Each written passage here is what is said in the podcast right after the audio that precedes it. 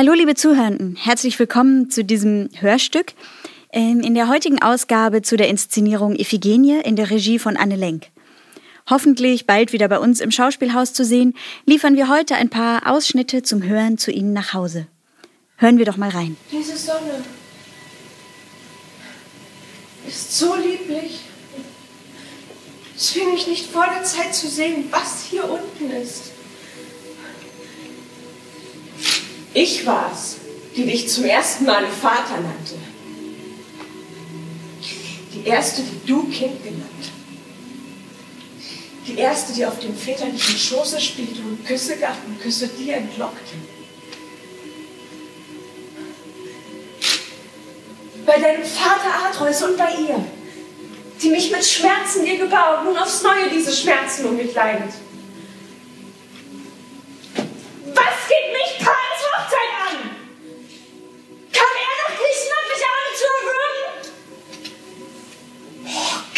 Dein Auge. Mein Name ist Annika Henrich. Mit mir hier sind die Schauspielerinnen Sabine Orleans und Zeynep Saleh, die beide die Rolle der Iphigenie spielen. Hallo, ihr beiden. Hallo. Hallo. Ja, wir haben es also offenbar mit der doppelten Iphigenie zu tun. Ähm, wie kommt es dazu? Wie kommt es dazu? Äh, es gibt zwei Stücke. Äh, einmal äh, das Stück von Euripides und einmal das Stück von Goethe. Und da sind 20 Jahre dazwischen und da bietet es sich, glaube ich, an, es mit zwei Frauen zu besetzen, so die jüngere und die ältere. Und ähm, was sich dadurch auch ganz schön ergibt, ist eigentlich, dass man einen breiteren Spannungsbogen oder ähm, ähm, ja, Bogen der Figur erzählen kann. Also dass man wirklich anfangen kann mit ihr als Kind und dann eben als erwachsene Frau und dass der Entwicklungsbogen der ganzen Figur eigentlich über zwei Stücke geht. Also würdet ihr sagen, dass ihr beide eine Figur spielt oder wie würdet ihr das beschreiben? Wie stehen diese beiden Teile zueinander? Ähm, natürlich spielen wir eine Figur und trotzdem ist es getrennt. Also für mich ja. war es immer auch getrennt. Das hat, glaube ich, äh, bei mir äh, damit zu tun, dass sie auf dieser Insel landet und vollkommen abgetrennt ist von ihrem Elternhaus, von ihrer Familie äh, und äh, einsam ist. So. Und ich hatte immer ein starkes Gefühl von Getrenntsein. Und die junge Iphigenie ist wie eine Erinnerung halt äh, an etwas äh, anderes, was äh, jetzt äh, ganz weit weg ist. So. Also es ist auch allein dadurch getrennt, dass es ja wirklich dann zwei verschiedene Stücken, zwei verschiedene Autoren und ähm, wir es auch nicht zusammen geprobt haben in dem Sinne, sondern jedes Stück für sich geprobt wurde. Ich meine, ich habe dann immer wieder zugeguckt im zweiten Teil, wenn ich zugucken konnte, aber man ist, man ist ja nicht, ich bin nicht so involviert im zweiten Teil wie im ersten, logischerweise. Für mich gab es so Verbindungen über die Vaterfigur zum Beispiel. Also die Liebe zu dem ja. Vater, das war für mich immer so eine starke Verbindung zur jungen Iphigenie. So. Und natürlich auch die Geschichte von Tandalos äh, und äh, die Geschwister, die sind schon alle sehr präsent äh, für Iphigenie, so ähm, auch äh, nach 20 Jahren natürlich, so gerade weil sie weg sind, so ne. Aber ähm, doch es ist einfach äh, etwas ganz Grundlegendes passiert. Also das ist ja traumatisch auch, was da passiert ist. Und das hat auch eine Trennung hervorgerufen, finde ich so. Gerade haben wir ja schon kurz die Iphigenie des ersten Teils um ihr Leben flehen hören. Ähm, das ist ja so eine große, uralte Geschichte in hehrer Sprache und auch ein sehr grausames Schicksal, das sie da ereilt. Wie nähert man sich einer solchen Figur? Ähm, eigentlich so wie jeder, bei jeder anderen Figur. Also man, ich habe, ähm, man schaut sich eben an, so in welchem Wertesystem ist diese Figur aufgewachsen, was sind ihre Glaubenssätze, wie denkt sie. Dann ähm, eben klar die biografischen Sachen, was ist die Beziehung zur Mutter, zum Vater, wie gestaltet sich die ähm, so. Also es ist letztendlich, versucht man es runterzubrechen auf, also das Menschliche in diesen mythischen Figuren zu suchen und es runterzubrechen auf ähm, auf ähm, Familienpsychologie. Es ist natürlich auch der Ansatz von Anne gewesen, von Anne Lenk, der Regisseurin. Man kann es natürlich auch sich viel mehr auf die, politische, die politischen Aspekte stürzen oder so, aber ähm, ich fand es sehr hilfreich, dass wir uns eher auf die Familienkonstellation Mutter, Vater, Kind und ähm, ähm, ja, und so die Tiefenpsychologie zwischen diesen Figuren ähm, fokussiert haben. Zumindest meine Figur betreffend. Ich glaube, das ist bei, den, bei Agamemnon zum Beispiel nochmal was anderes oder so, aber ich für mich kann sagen, dass ich das eben sehr hilfreich fand. Geht mir ähnlich. Also ich gucke mir die Situation an ja. und versuche die Situation zu verstehen. Und, äh, und die Situationen sind ja ähm, eigentlich, äh, wenn man das aus dem Kontext einer Mythologie herausklopft, äh, sehr menschlich. So. Und äh, von daher kann man sich denen nähern. Die Situation im ersten Teil, Iphigenie in Aulis, beginnt ja mit einem großen Konflikt. Heerführer Agamemnon will mit seinen Truppen gen Troja segeln und Helena nach Hause holen, aber Göttin Diana fordert als Opfer sein ältestes Kind als Bedingung für günstigen Wind. Ähm, wir hören Heerführer Agamemnon und seinen Bruder Menelaos, gespielt von Philipp Goos und Torben Kessler. Was trägst du für ein Blatt? Wirkt ein verdammliches Geheimnis hier im Innern. Gib es zurück. Nicht eher, bis ich und Griechenland erfahren, wovon es handelt. Für, für den Nestra. Hm. Du hast keine Briefe zu erbrechen, die von meiner Hand geschrieben sind. Du hast keinen Brief zu schreiben, der ganz Griechenland verdirbt. Gib mir den Brief zurück. Höre, Sohn Atreus. Festen Sinnes bist du nicht. Heute willst du dieses, gestern war es jenes und etwas anders ist es morgen. Durch deiner Gründe Kraft und Erd und Himmel in Bewegung setzen, rissest du, mein Bruder, mich schließlich in das Grässliche geschehen zu lassen. Und darum schrieb ich an die Königin gebiet ihr ungesäumt zur Hochzeit mit Achill, die Tochter nach Aulis mir herzusenden. Doch was ich damals schlimm gemacht, mache ich mit diesem Briefe wieder gut. Nein, das bist du. Unter vielen schlimmen Dingen ist das Schlimmste eine scharfe Zunge. Ein schlimmeres ist ein wankelmütiger Sinn. Es kündigt günstige Fahrt in Schiffen der Seher Kalchas aus dem Opfer an, wenn du dein Kind, Dianen, schlachtetest. Wie fiel dir plötzlich da die Last vom Herzen? Gleich, gleich bist du es zufrieden, sie zu geben. Aus freiem Antrieb, ohne Zwang sendest du der Königin Befehl, dir ungesäumt zum hochzeitlichen Band mit Peleus Sohn Achill die Tochter herzusenden. Nun hast du plötzlich eines anderen dich besonnen, sendest heimlich widersprechenden Befehl nach Argos.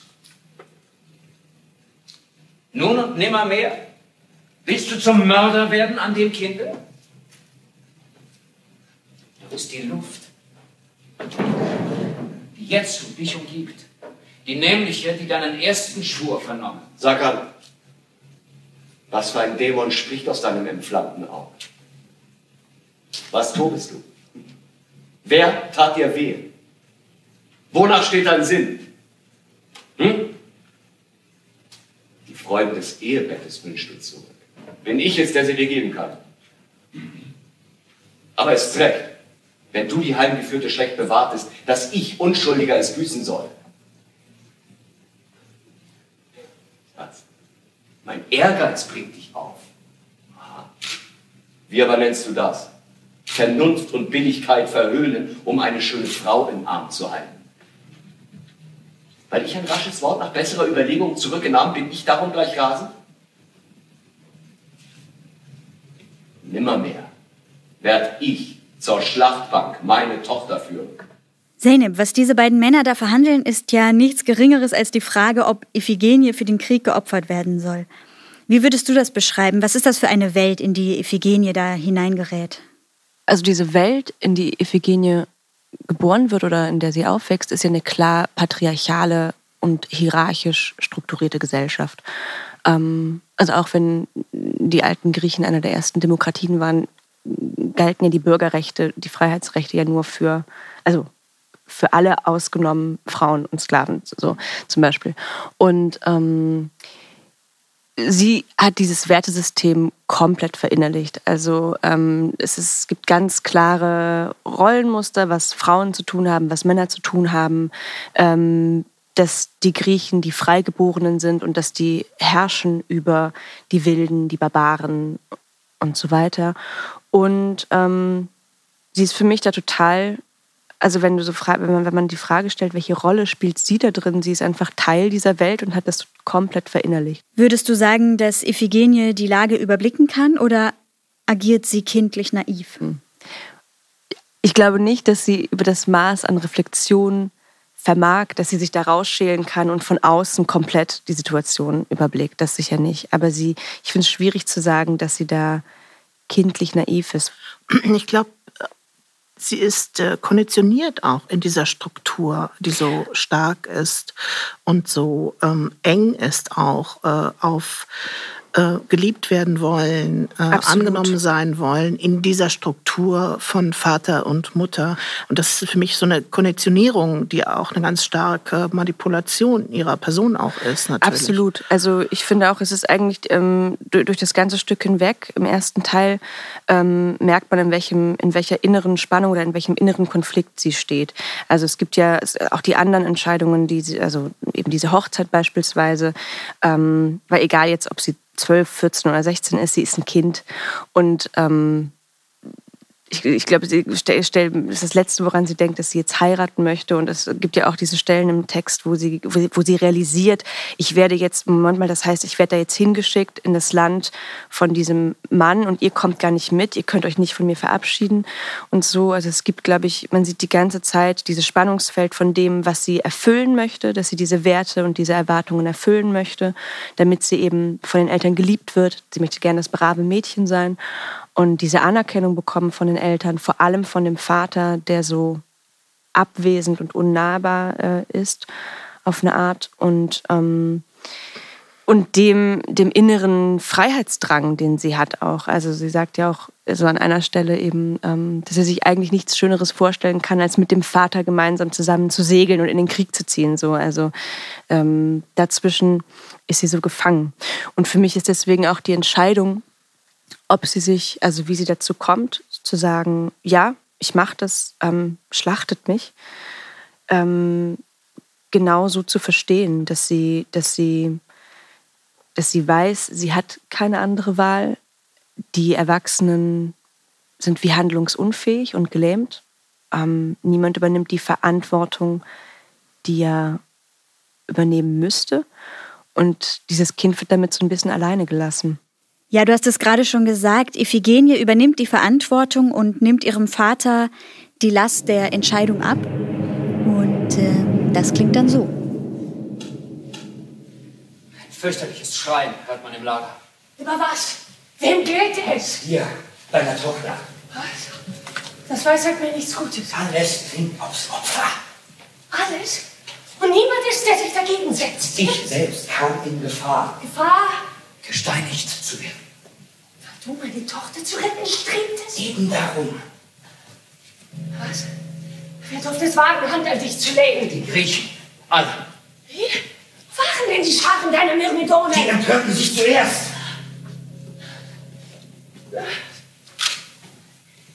Wir sind verloren? Ich habe Rita noch. Und möge es dir bei diesen Sünden gelingen. Es wird. So wird die Tochter mir nicht sterben. Solange ich Atem habe, nicht. Kommt, mein Neffe, sie mit Gewalt hinwegzuführen. Ein ganzes Heer. Odysseus führt es an. Sollte er wieder willen, sie von hinnen reißen. Er, hier, bei diesen roten Haaren. Was aber muss ich dann tun? Du hältst die Tochter. Wird das hindern können, dass man sie schlachtet? Das wird alsdann das Schwert entscheiden. Ich habe nachgedacht. Höre mich an, geliebte Mutter. Hört mich alle. Äh, kein Mensch muss das Unmögliche erzwingen wollen. Vernimm jetzt, was ein ruhig Überlegen mir in die Seele gab. Ich bin entschlossen zu sterben aber ohne Widerwillen, aus eigener Wahl und ehrenvoll zu sterben. Iphigenie opfert sich also selbst. Ähm, Zeynep, deine Figur ist ja in dieser Konstellation im wahrsten Sinne des Wortes das Opfer. Ähm, siehst du auch die Figur als Opfer oder würdest du sagen, dass in Iphigenies Entscheidung am Ende auch eine Selbstermächtigung liegt? Ähm, also für mich beim Spielen denke ich da sehr wenig drüber nach, weil das für mich, ich damit, also das Gefühl, das ist, da ist man dann so handlungsunfähig. Man sagt, okay, ich bin das Opfer, ich kann nichts tun, ich liege jetzt hier und äh, über mich wird verfügt und äh, verhandelt. Ähm, aber sicherlich wird dieses Kind Opfer dieses Systems, dieses junge Mädchen. Und ähm, man kann jetzt ganz zynisch sagen, in dieser patriarchalen Struktur bleibt der Frau vielleicht gar nichts anderes übrig, als ähm, zum Opfer zu werden oder sich äh, in der Opferrolle aufzugehen und zu sagen, ich rette damit, dass ich mich jetzt aufopfere, irgendwie unseren ganzen Staat, unser ganzes Volk. Ähm, aber sicherlich liegt natürlich in dieser absurden Situation von, hat sie eine Wahl, gibt es eine Wahl, es gibt eigentlich keine Wahl, sie ist dazu gezwungen, das zu tun, ähm, liegt natürlich auch ein Akt der Selbstermächtigung. Ja, das Heer kann daraufhin nach Troja aufbrechen. Hier endet Euripides und viele Jahre später setzt dann die Handlung bei Goethe ein, im zweiten Teil. Wir hören, wie es mit Iphigenie weitergegangen ist. Heraus in eure Schatten, rege Wipfel des alten, heiligen, dicht belaubten Heimes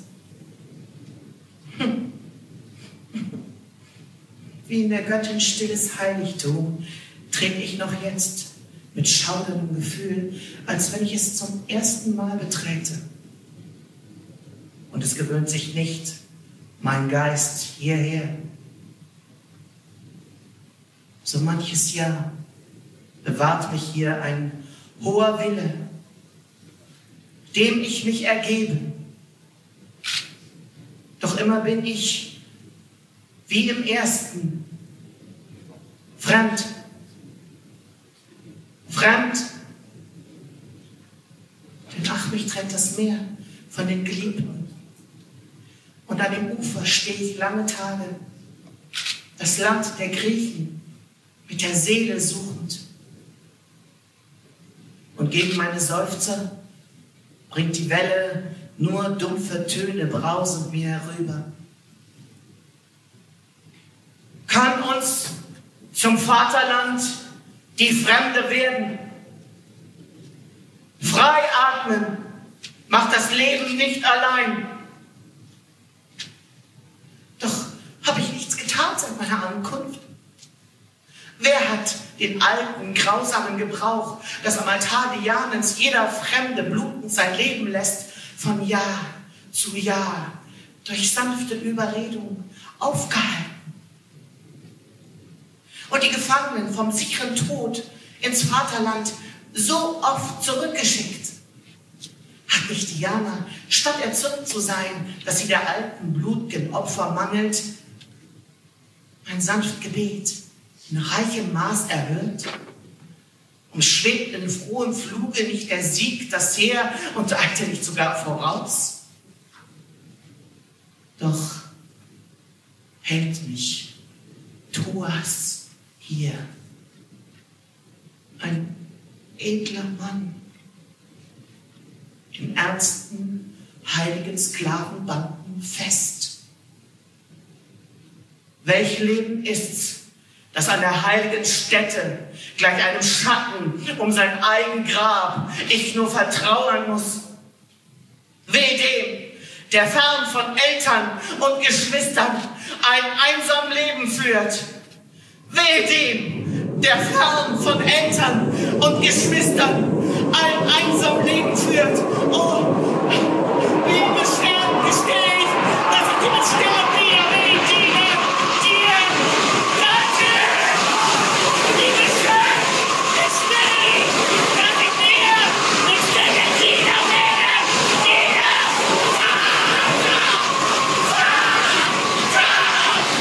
Sabine, kannst du kurz beschreiben, welches Schicksal hat Iphigenie ereilt? Wo finden wir sie dort wieder? Ja, sie ist gelandet auf Taurus, einer Insel, aus griechischer Sicht heraus gesehen bei den Barbaren. Ähm, wobei Barbaren eigentlich nur bedeutet die Fremden, so. Ne? Ähm, und ähm, ist da als Priesterin engagiert quasi im Tempel der Diana und soll da ähm, die Fremden, die anlanden, auf Tauris opfern, der Göttin. Und ähm, das hat sie nun ähm, in den 20 Jahren geschafft, dass sie das nicht mehr machen muss. Äh, Im Gespräch mit Thoas, langen Gesprächen, nehmen wir mal an, äh, wo das diskutiert wurde, wo sie darum gekämpft hat. Und sie ist auf dieser Insel und ist dennoch natürlich eine Frau, die entwurzelt ist. Also die einfach äh, aus ihrer Welt herausgerissen wurde als Kind und äh, entwurzelt lebt mit einem traumatischen Erlebnis, wo sie gedacht hat, sie muss sterben und dann auf wundersame Weise gerettet wird. Und äh, diese Einsamkeit begleitet sie natürlich. Also es, es, geht nicht einfach weg. Was ist mit meinen Eltern passiert? Hat mhm. mein Opfer e-, etwas gebracht? Also das vermeintliche Opfer. Was denken meine Eltern? Wissen die? Also bin ich tot oder lebend für die? Also es ist alles offen und ähm, und das ist natürlich eine schwierige Situation für sie. Und natürlich hat man auch, äh, wird die Heimat, die Familie, die Erinnerung an die Vergangenheit, das wird natürlich in einem immer größer und auch immer idealer, so immer äh, traumhafter wahrscheinlich. Und da will man vielleicht auch zurück dann. Also da will man hin wieder zu diesem alten Traum. So. Und das ist eigentlich die Grundsituation jetzt, wo das Stück anfängt. Ja, du hast gerade schon Thoas erwähnt, den König der Taurer. Ähm, dieser macht dir ja auch einen sehr charmanten Heiratsantrag, den er mehrmals wiederholt und den er mit einem kleinen Ständchen untermauert. Du warst ein Hammer, krasse Typ. Zwei, wie dies nur einmal gibt. Früher waren wir doch unsterblich. Heute stehst du mit einem Bein im Grab. Die Welt da draußen macht dich fertig. Und du sagst, du hast genug. Iphigenie, guck nach vorn. Denk an unseren alten Spruch. Nimm dir das Leben, lass es nicht mehr los. Greifst dir mit beiden Händen, machst wieder stark und groß. Nimm dir das Leben und gib's nie wieder her. Denn wenn man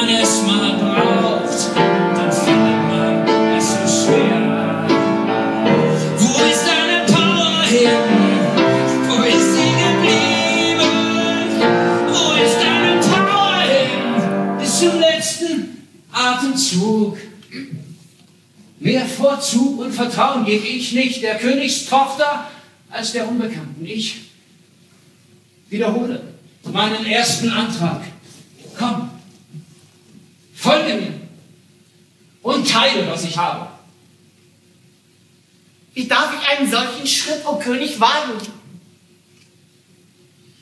Hat nicht die Göttin, die mich rettete, allein das Recht auf mein geweihtes Leben? Sie hat den Schutzort für mich ausgesucht und sie bewahrt mich einem Vater, den sie zum Schein genug gestraft, vielleicht zur schönsten Freude seines Alters hier. Vielleicht ist mir die frohe Rückkehr nah und ich, auf ihrem Weg nicht achtend, hätte wieder ihren Willen mich hier gefesselt. Ein Zeichen bat ich, wenn ich bleiben soll. Das Zeichen ist, dass du noch hier verweilst. Ich, ich habe dir mein tiefstes Herz entdeckt.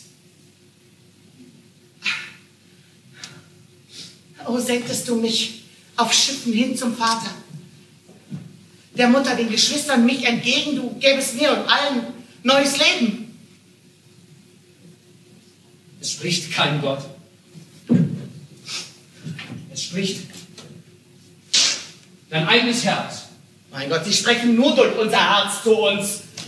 Und habe ich nicht das Recht, Sie zu hören? Ja. Es war Braus, der Sturm, die zarte Stimme.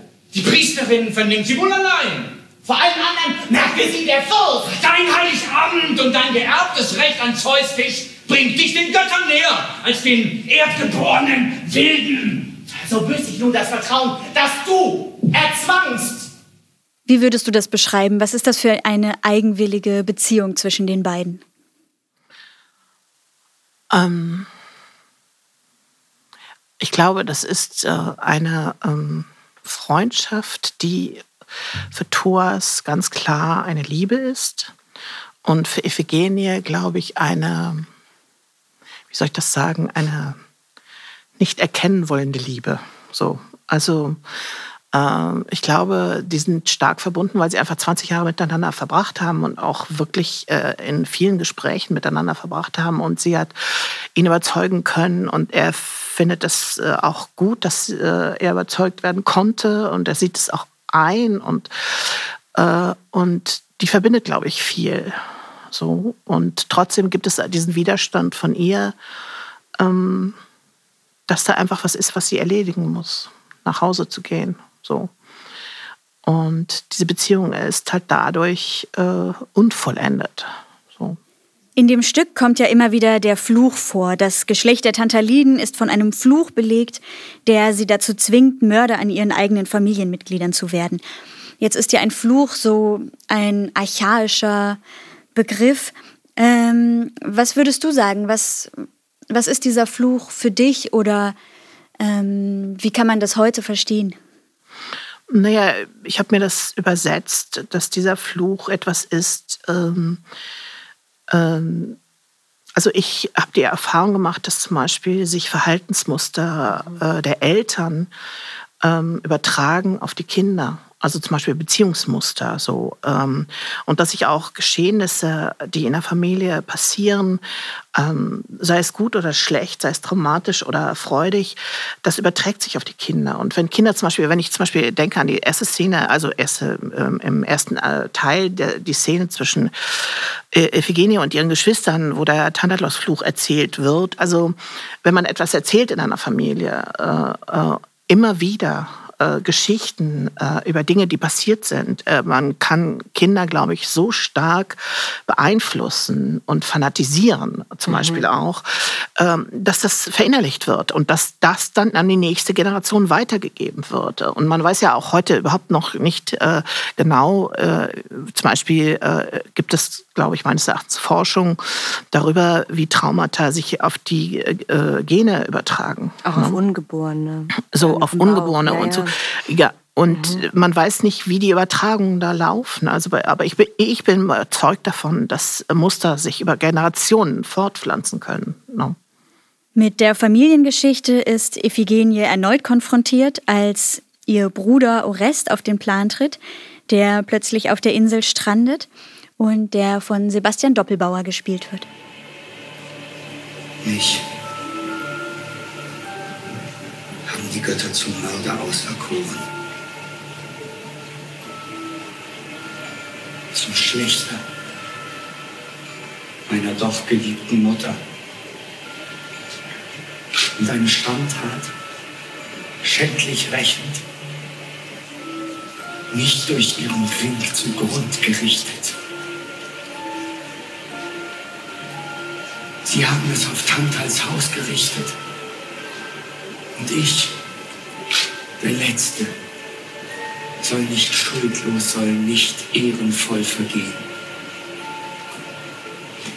Bin ich bestimmt zu leben und zu handeln, so nehm ein Gott von meiner schweren Stirn den Schwindel weg, der auf dem schlüpfrigen, mit Mutterblut besprengten Pfade fort mich zu den Toten reißt. Es ist der Weg des Todes, den ich trete. Mit jedem Schritt wird meine Seele stiller. Als ich Apollon bat, das grässliche Geleit der Rachegeister mir von der Seite abzunehmen, schickt er mich von Delphi, diesem Ufer mit göttlichen Befehlen zu, das Wildnis Dianen wegzurauben und zu ihm zu bringen. Dafür verspricht er mir, dem von Furien verfolgten, des Mutterblutes schuldigen Befreiung.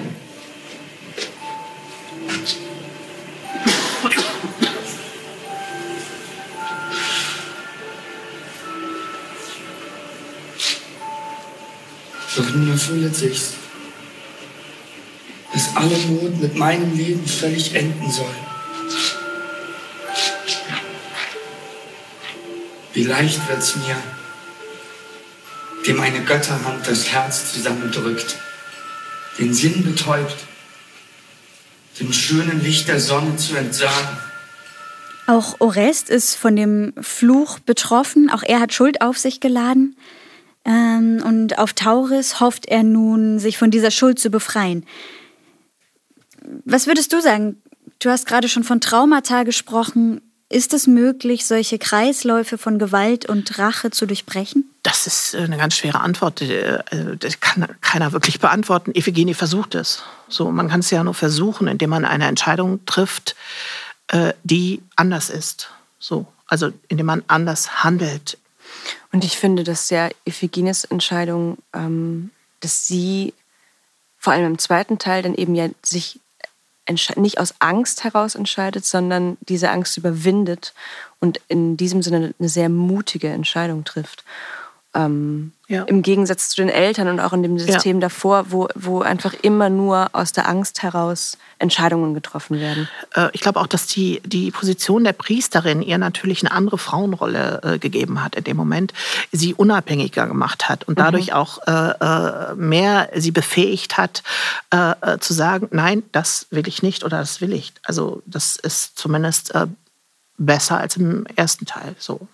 Wie seht ihr denn das Ende? Schafft es Iphigenie, den Fluch zu bannen? Ich das weiß, wissen wir nicht. also für mich war es. Ich hoffe so, es. Ich hoffe ja. es. Äh, sie hat es versucht. Sie hat ja den Fluch im Moment. Sie hat ihn ja gebrochen. In dem Moment zumindest zwischen Thoas und der Familie äh, äh, Orest, Iphigenie, der Restfamilie quasi, äh, hat sie ja diesen Fluch äh, gebrochen. So. Ne? Ähm, sie selber bezahlt dafür mit ihrem privaten Glück so und Thoas, was sie haben könnte und geht zurück. Und dieses Schicksal haben wir nur fantasiert. Wohin geht sie eigentlich zurück? Also geht sie zurück in ihre traditionelle Rolle, also der Frau. Und äh, ja, diese Aussicht ist so ein bisschen traurig. Also Orest wird König, sie wird irgendwie, keine Ahnung, Beraterin, ich weiß es nicht, aber das hört sich jetzt so lustig an, aber es ist wirklich der Schluss ist, der hat eine Traurigkeit natürlich äh, für sie. Also so spiele ich das zumindest, äh, dass sie einfach, äh, sie hat was aufgegeben, hat diesen Fluch in dem Moment gebrochen und hat der Familie dadurch die Möglichkeit gegeben, neu anzufangen. So. Aber das finde ich eben gerade das Mutige daran, dass sie, obwohl sie nicht weiß, was es dann für sie bedeutet, und es absolut ungewiss ist, sich trotzdem in, in dem Moment ähm, dafür entscheidet. Also dass sie mhm dass sie das, ja. Ja, das Größere. Sie entscheidet sich für den größeren Zusammenhang. Ja. Und eben nicht wieder der Angst nachgeben, sondern sagt, nein, ich weiß, es ist falsch, ich entscheide mich hierfür, auch wenn ich das, es komplett ungewiss ist, was es dann für mich bedeutet, in letzter Konsequenz ja. bedeutet. Ja. ja. Ja, und mit dieser großen Frage müssen wir Sie dann wohl entlassen. Ähm, das war es soweit mit unserem Hörstück. Das waren Sabine Orleans und Zeynep Saleh. Vielen Dank euch für das Gespräch und der Schluss gehört Clytemnestra, gespielt von Miriam Mertens.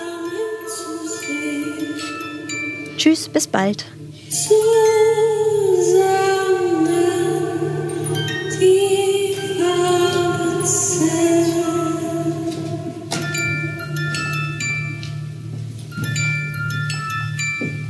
Es horcht der Verbannte in nächtlichen Höhlen. Der alte wieder denkt Kinder und Eltern.